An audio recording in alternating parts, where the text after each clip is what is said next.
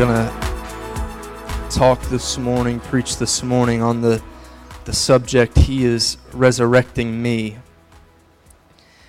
Yesterday was Resurrection Sunday, but I don't think there's ever a bad time to talk about the resurrection of Jesus and, and the gospel of Christ. So I'm going to read out of 1 Corinthians chapter 15.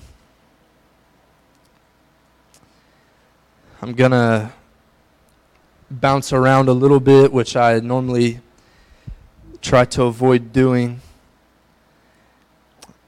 But to get the whole of the chapter without reading the whole chapter, I think it's necessary to kind of jump around a little bit. So we're going to read the first four verses of chapter 15, 1 Corinthians 15 and then jump down to verse 14 and then jump a couple other places. 1 Corinthians 15, we'll start it at verse 1. Paul writes and says, Now I would remind you, brothers, of the gospel I preached to you, which you received, and in which you stand, and by which you are being saved. Notice he did not just say you were saved, past tense, but he says you are being saved if, in fact, we hold fast to the word. If you hold fast to the word I preached to you, unless you believed in vain. For I delivered to you as of first importance what I also received that Christ died for our sins in accordance with the Scriptures, that he was buried, and that he was raised on the third day in accordance with the Scriptures. Now jump down to verse 14. If Christ has not been raised, then our preaching is in vain and your faith is in vain. We are even found to be misrepresenting God because we testified about God that He raised Christ, whom He did not raise, if it is true that the dead are not raised. For if the dead are not raised, not even Christ has been raised. And if Christ has not been raised, your faith is futile and you are still in your sins. Then those who have fallen asleep in Christ have perished. By falling asleep, he's speaking of those who have passed on before us. He's saying if there's no resurrection, then they've perished. If there's no resurrection, our faith is in vain. If there's no resurrection, we're still in our sins. In verse 19, he says, If in Christ we have hope in this life only, we are of all people most to be pitied. So, as much as people live for right now and talk about right now and think about right now and think this is all there is, Paul doesn't live with a temporary mindset. He does not preach with a temporary mindset. He says, if in Christ, if followers of Christ, if Christians, of all people, if, if Christians have hope in this life only, if we're so temporary focused, then he says, of all people, we're most to be pitied because our hope, our life, we're living for what is to come. And he says in verse 20, But if in fact Christ has been raised from the dead, the first fruits of those who have fallen asleep, for as by a man came death, he's speaking of Adam, and we'll read more. He continues to talk about Adam. For as by a man came death, by a man has come also resurrection of the dead. For as in Adam all die, he's saying if you're of the flesh, there's death. In Adam all die, but in Christ shall all be made alive. Now we're going to jump down to verse 35 and 36. But someone will ask, How are the dead raised? And with what kind of body do they come? And he says, You foolish person, what you sow does not come to life unless it dies. And then he continues and he talks about wheat and grain and how a seed sown does not come to life unless it first dies. When you sow something, it has to die first before there's a resurrection. We'll pick it back up at verse 42 and read to f- verse 49, and then I'll get to the preaching part, I promise. So it is with the resurrection of the dead. What is sown is perishable, What is raised is imperishable. He's talking about our physical bodies. It is sown in dishonor, it is raised in glory. It is sown in weakness, it is raised in power. It is sown a natural body, it is raised a spiritual body. Thus it is written the first man, Adam, became a living being, the last Adam became a life giving spirit. I'll read that one more time. The first man, Adam, became a living being. That word is meaning soul. Adam became a soul. Everybody who walks this planet, whether they're spiritually dead or spiritually alive, they have a soul. They are a soul. And our soul is eternal. We will spend eternity somewhere. Adam and all of Adam's descendants, so everybody white, black, brown, yellow, red, whatever your skin color. We, are all sons of Adam. We all have a soul. We are all a living being. But the last Adam, meaning Jesus, became a life giving spirit. But it is not the spiritual that is first, but the natural and then the spiritual. The first man was from the earth, a man of dust. The second man is from heaven. As was the man of dust, so also are those who are of the dust, and as is the man of heaven, so also are those who are of heaven. Just as we have borne the image of the man of dust, we shall also bear the image of the man of heaven. Lord, I love you. I thank you for your word. I pray, Lord, for strength to preach your word. I pray, Lord, that your word would come about with clarity and conviction this morning. And I pray, Lord, that your resurrection power would come forth by your word that is alive and active in this place. In Jesus' name. Everybody said, Amen. Amen. Have you ever been wrong? I don't like being wrong. I know most of us probably don't, but I think especially myself, I like to be right. And uh, sometimes my parents say I'm argumentative. I don't know why they would say that, but I like to be right. I don't like to be wrong, especially over something that I, I feel is important. I will not argue with you, but I will show you why you are wrong and I'm right. But but we're all wrong probably a lot more than we would like to admit. And actually, I would say right now we're wrong about things that we don't even realize. I don't think I- any one of us has a perfect doctrine, a perfect doctrinal statement. Not that it not that that is not important, but we're not all right about everything. I only know one person that uh, has never been wrong and he's sitting in this room this morning. D.G. Conway says, uh, One time I thought I was wrong, but then later on I found out I wasn't.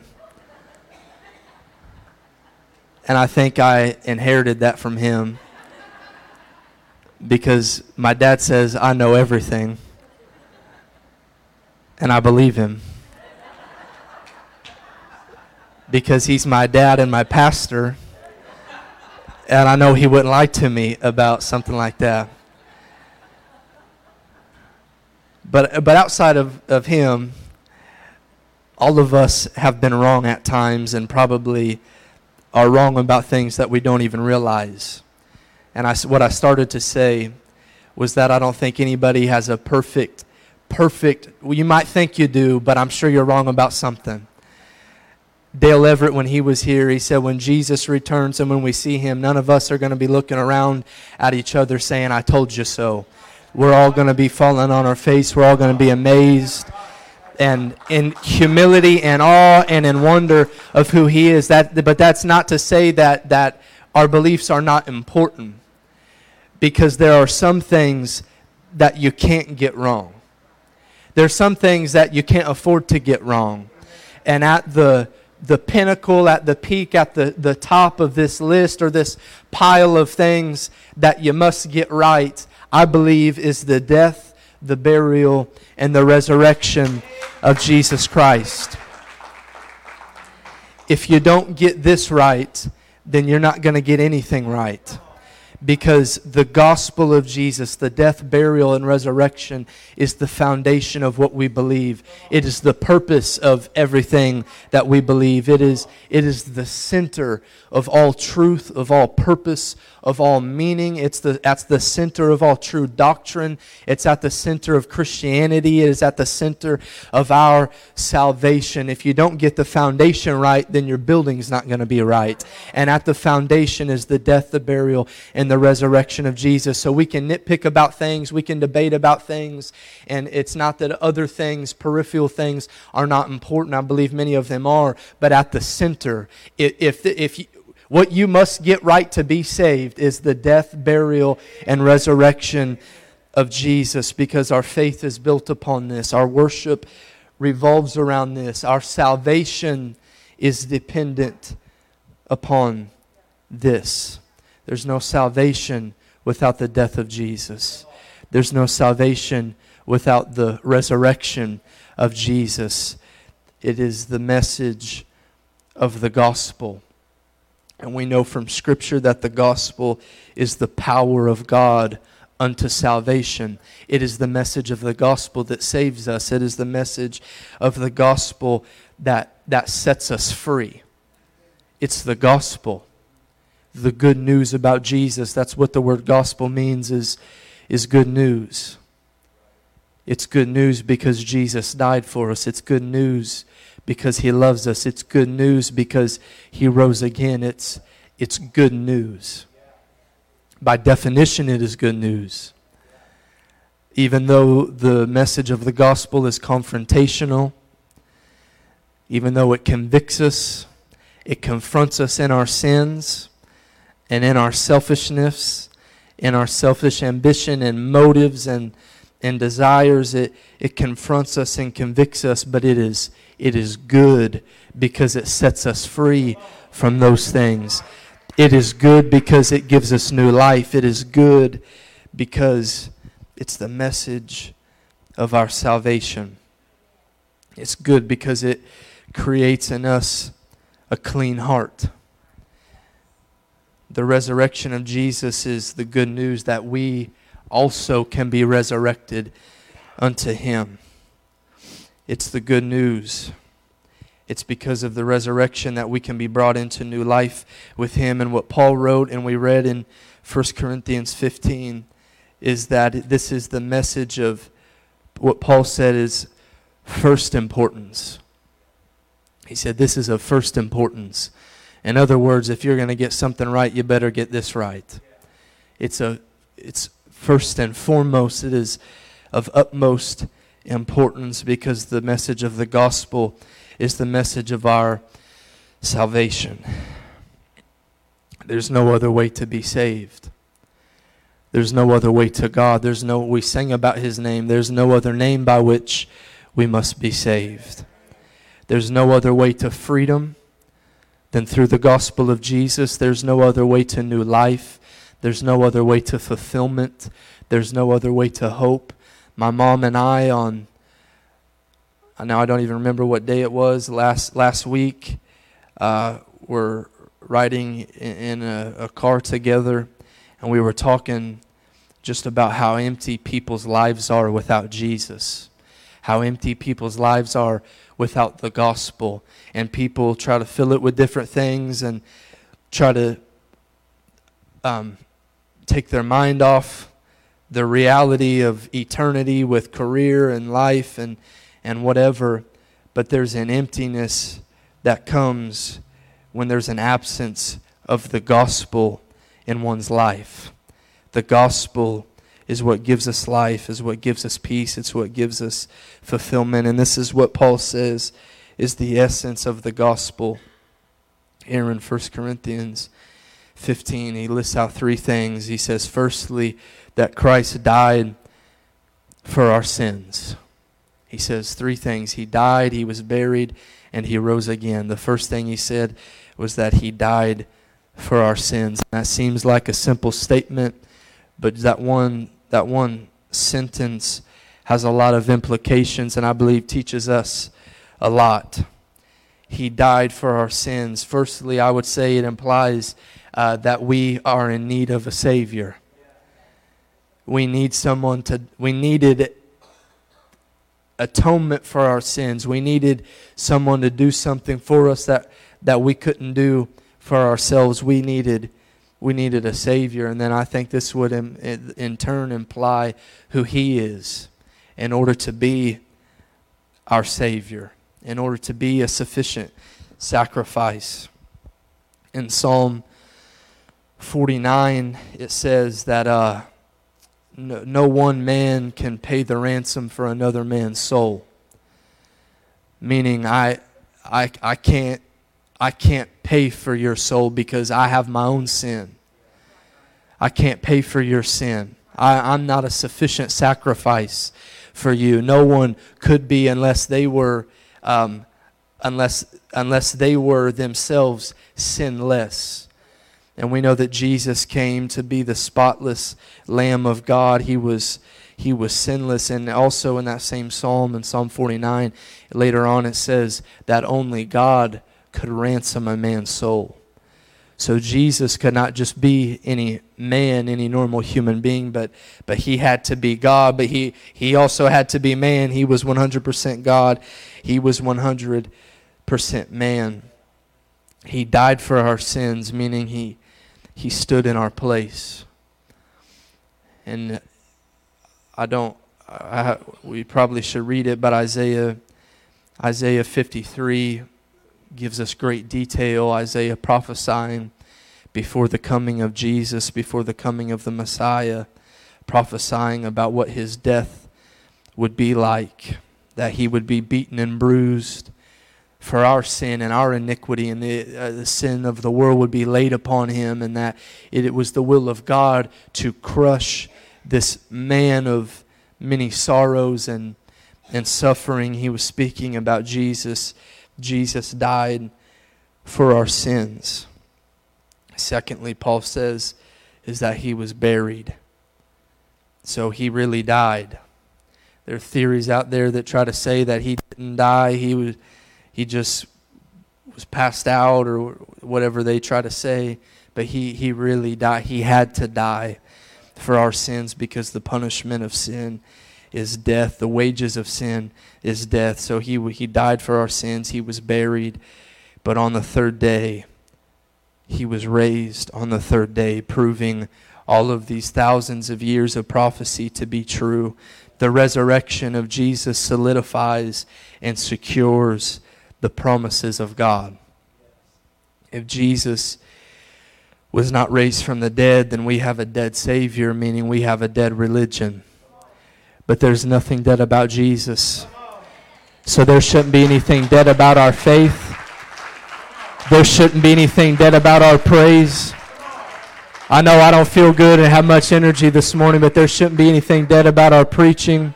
There shouldn't be anything dead about our prayers. There, there shouldn't be anything dead about our life because there's nothing dead about Jesus.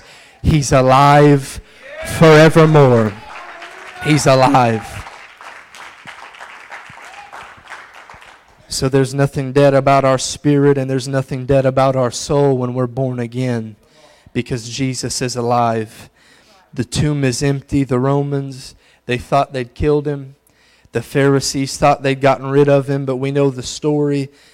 Three days later, after he was hung up on a cross and then buried in the borrowed tomb, three days later, when the women went to anoint his body with, with spices because he was dead and they thought his body would be decaying when they went to go perform this act, his body wasn't there because he was dead no longer.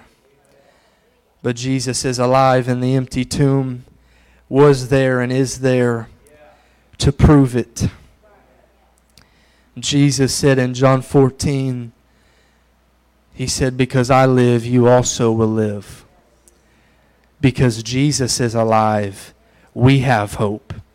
Because Jesus is alive, we have life. If, if He did not rise from the dead, then our faith is in vain. If he did not rise from the dead, then our preaching is in vain. But if he did, and Paul says, in fact, he did. And I think we know he did because we're, we're living in the experience of the resurrection. We're living in a new life where we've experienced healing, we've experienced salvation, we've experienced redemption that can only be described because of the, the res, by the resurrection of Jesus because he lives, we also will live. This is the message of the gospel that Paul said. We read it, but Paul said, in which you stand and in which you are being saved. Paul said the gospel, it was in verse in verse uh, verse 1 of chapter 15. He said that uh, this is the gospel that you received and in which you stand the word received literally meaning take possession of or to make your own. So we don't just receive the gospel passively. It's not something we believe in passively, but it's something that we actually grab a hold of and experience. It's something that we actually take possession of and walk in and live in. He said, This is what you've received, and this is what you stand in. The word stand in is meaning established, meaning we are established in the gospel or the gospel is established in our life. I don't know about you, but I want to stand in the gospel. I don't want to just passively say I believe it, but I want to experience it, take hold of it, live in the gospel of Jesus. I want to be like Paul in Philippians 3 when he said, Oh, that I may know him and the power of his resurrection. I want to know him. I want to know the power of his resurrection. Paul went on in Philippians and he said, in the same sentence, in the same verse, that I may know him and the power of his resurrection. He said, becoming like him in his death, so that I may attain the resurrection. So without death, there is no resurrection. In Romans, he said, if, if, if we die, have died with Christ, then we will also live with him. But he said, if we have died with Christ, we will live with him. He didn't say if you just flippantly or passively say, Oh, I believe. He said, No, if you've died with him, you will live with him. So we must consider ourselves dead to sin and alive to Christ. These aren't my words, this is Scripture. This is Paul. In Romans and Galatians, he said, I have been crucified with Christ. It is no longer I who live, but Christ who lives in me. So without death, there is no resurrection. Without death to self, there is no life in Christ. Without death to the old life, to our sinful nature, to our sinful desire, there is no life in Christ. There's death and then life. Paul says. And I believe this is what Paul is talking about here in chapter 15 of 1 Corinthians when he says, What you sow does not come to life unless it first dies. He gives the example, we didn't read it, but he gives the example of wheat and of grain, saying that it's sown, but it has to die before it comes to life. And he's talking about, he uses that as an illustration or as an example of our physical bodies. And he's talking about future resurrection. He's saying that if our, our natural body goes through a death in order to be resurrected on the last day. But he, I don't believe he's just meaning uh, the final resurrection. I believe he's also talking about our physical life right now. Because how many of you know right now we can experience resurrection in this life? And then we have the hope of eternal resurrection at the when Jesus returns and when he calls his bride uh, unto himself. But I believe he's talking both future and also right now. He's talking about our physical body, but he's also talking about our physical life. So Paul explains it by reminding us that we, we all have, have come from Adam meaning we all have a nature like Adam. He said Adam was, was a man of dust. We know God formed man and out of the dust and breathed life into him in Genesis, and it says he became a living being. The same phrase Paul uses here in, in Corinthians, meaning soul. And he says that, uh, that all of us, all of us descendants from Adam, we have, we have a nature like Adam because we also are of the flesh. Meaning we have inherited what Adam had. And he says that through one man, he's talking about Adam, came death. Through one man came sin. And so he's talking about our physical life, our physical body, and he describes it as being perishable, as being sown in dishonor, as being sown in weakness because of sin. He's saying this is what we have inherited through Adam. But Jesus, Paul says, is the last Adam. He's the truer Adam. And through this one man, so just through one, how one man came death, through one man came sin, and we've all inherited that. Through one man, Christ Jesus, comes life and not death. Through one man, Christ Jesus comes resurrection from the dead because he conquered death by going through it in the flesh and being raised. The scripture says that he condemns sin in the flesh. So, so through, through Adam came sin and death, but Jesus came and he conquered both of them. And so for those of us who hold fast to his death and resurrection, Paul says we shall also bear the image of the man of heaven meaning that we all have inherited, we all have a nature like Adam. But if we die with Christ and we live with Christ, then we will also bear a nature and become like Christ. If we become like him in his death, then we will become like him in his life. But there's no resurrection without, without death, without being crucified with Christ.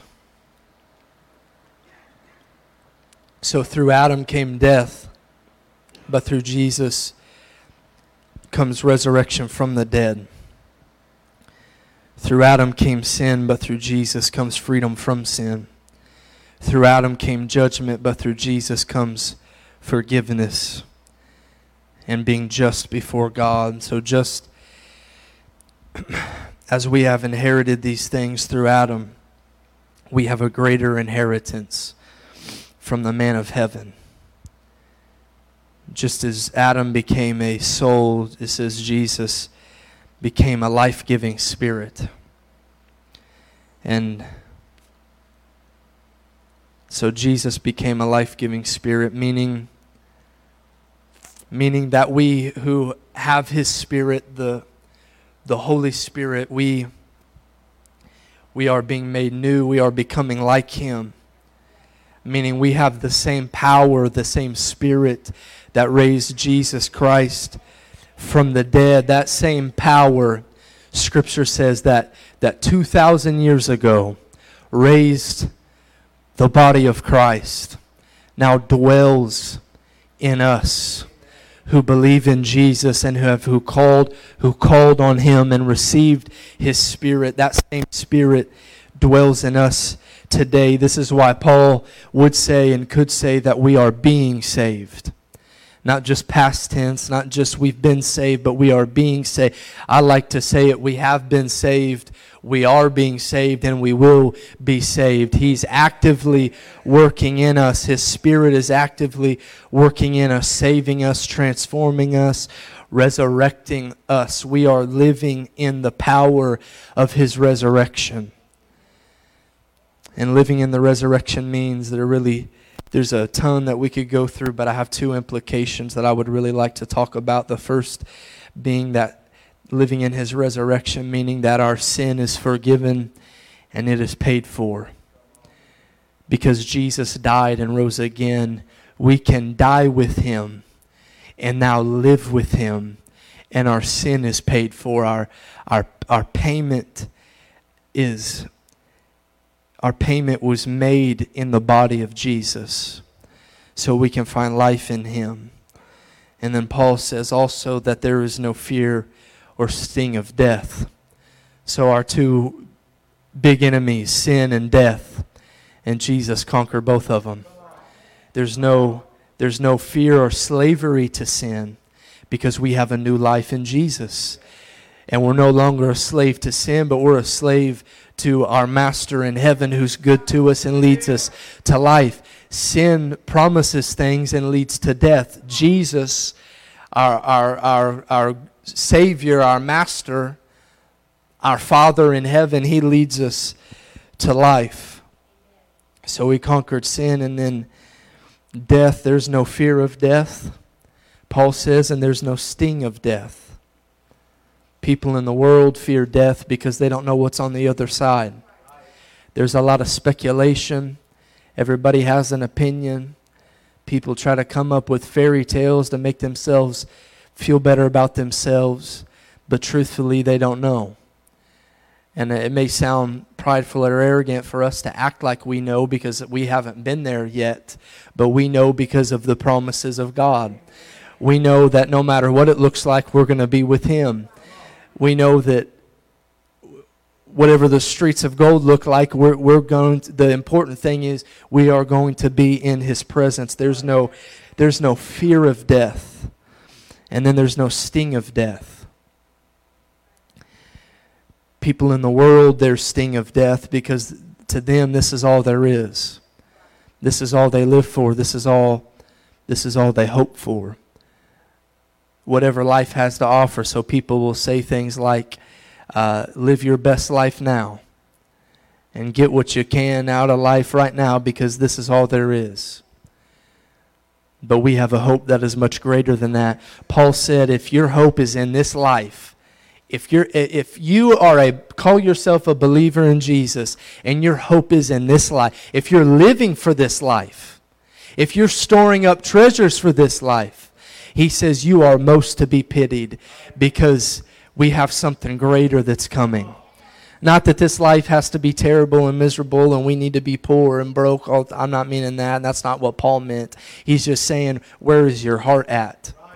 do you believe do you trust God that what he has for us is greater than right now so we don't live right now for right now we live right now for the eternal eternity that we are going to be in and inherit through Jesus so there's no more sin there's no more there's no more slavery to sin rather and there's no more fear or sting of death because the resurrection reminds us that there's something deeper, there's something truer than what we see right now. There's something more real, there's something more perfect, there's something eternal that we have in Jesus that God has prepared for those who love Him. And so, the good things in this life, it's not like this life is bad or has to be bad, but the good things in this life, even, even the pleasures in this life, I would say, are meant to point us to the real thing that is eternal. Because everything right now is just a type, it's a shadow, it, it's fleeting. But it, it, it's almost like whetting our appetite for what is to come in the, in the, the life to come. So Jesus died and rose again so that we could sow this life and reap eternally. So the resurrection changes not just right now, but the resurrection, it changes our forever. And you could flip that and say it doesn't just change our eternity, it changes our right now. Both, both would be true. It, it changes everything. The resurrection of Jesus changes everything. I have a couple more verses I want to look at, but I'm going to be closing here in a moment. So I don't know if RJ or Ashley, either one, wants to come forward with me, but. Uh, if you would look at, or if we could put it on the screen, I want to. I told you I was done reading, but I wasn't. 1 Corinthians 15 again, towards the end of the chapter, I'm going to pick it up at ver- verse 54. When the perishable, he's talking about us, he's talking about our physical bodies, our physical life. When the perishable puts on the imperishable, and the mortal puts on immortality then shall come to pass the saying that is written Death is swallowed up in victory. O death, where is your victory? O death, where is your sting? We've already said it, but we know death has no victory over those who are found in Jesus. Death has no sting over us. And then in verse 56, he kind of expounds and explains a little bit. He says, The sting of death is sin, and the power of sin is the law. But thanks be to God who gives us the victory through our Lord Jesus Christ. So he said, The sting of death is sin, and the power of sin is the law. He said, The sting of death is sin because, because sin is what leads to death. Without sin, there would be no death. God did not create us for us to die. But after sin came, sin causes death. The results, the rep- repercussions, the, the wages of sin is death. So Paul says the sting of death is sin because sin is what leads to death. And then he says the power of sin is the law. Now, without preaching a whole nother message, the law of God is not a bad thing.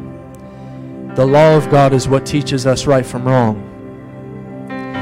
In fact, Scripture says the law is what convicts us of sin because we wouldn't know right from wrong without the law of God. It's not that the law is bad, but the law does not have the power to change us or to save us. But the resurrection of Jesus does. Jesus came not to do away with the law, but he said, I came to fulfill the law. I came to be the completion of the law. I came to complete it in a way that you never could. I came to fulfill the perfect law of God. And so that when you are found in me, so that when you die with me, you have life with me, you are made perfect.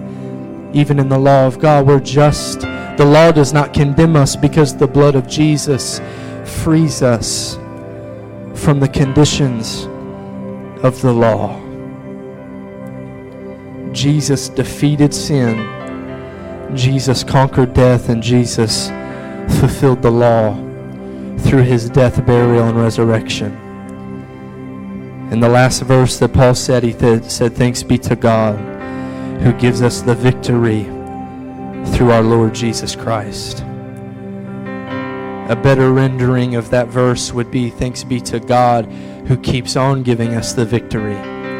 Because what the English word does not do, what the Greek word does, what the English word does not do is it shows us that the the the tense is ongoing. So we read that verse, verse 57. Can we put that up one more time? No? I can't tell if you're joking or not. That's all right. It says, Thanks be to God who, who gives us the victory. We read that, it almost sounds like He gave us the victory past tense. True. He won the victory at Calvary. But the sentence or the phrase there means, or it's actually saying that He keeps on giving us the victory through Jesus. So I don't know where you need victory in your life today, but there's still victory in Jesus. Because there's still power in the name of Jesus. Because Jesus is still alive. He's still alive. Would you stand to your feet with me? He's worthy of praise. He's worthy of honor. He's worthy of our life. He's worthy of us dying with Him in order to find life with Him. So I'm not going to preach a fake gospel, a false gospel, a feel good gospel where the, where the message is about how God wants you to be as happy as you can be right now. True, He wants you to be happy. True, He wants to fulfill you. But in our flesh and in our carnality, we take that, which could be a true statement, and we pervert it and make it to be whatever it is we want it to be. The truth of the gospel is that we must die with Christ in order to be made alive with Him. And it is in our death that we find life in Him. So, Lord, I thank you for the power of your resurrection. I thank you, Lord, that your power is not waning, your power is not fleeting. The things of this life are, death is even fleeting because it's just the doorway to be with you. So, Lord, I thank you that we don't fear it. I thank you, Lord, that your spirit gives life to our mortal bodies. I pray, Lord, for healing right now to anyone who is sick, to anyone who is cast down. I pray, Lord, your spirit would lift them up. I pray, Lord, for anyone who is bound in sin. I pray for conv- conviction and, and correction and resurrection to new life. Lord, I thank you for the power, the power that is still alive, the power, Lord, that is in this place. We praise you in this place. We thank you in this place. Whatever you need from Him, He can give it to you this morning. If you need new life, He's the life giver. Because Paul said He is the life giving Spirit. He's the life giving Spirit.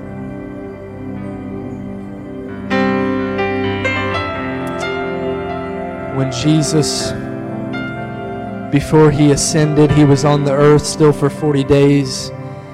And he went around appearing to, to his disciples. And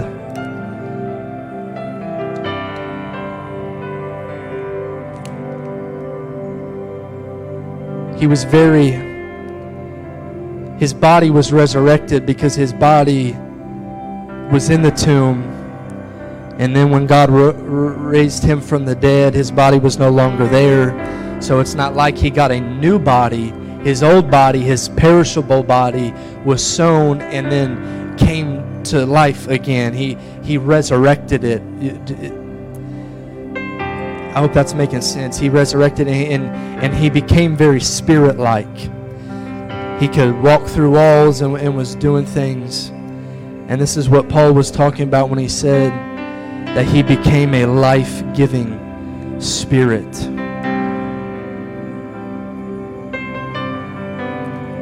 He gives us new life. He gives us new life.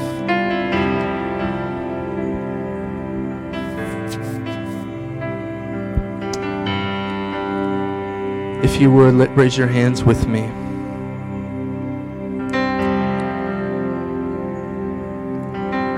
Lord, you know every soul, you know every living being in this room this morning.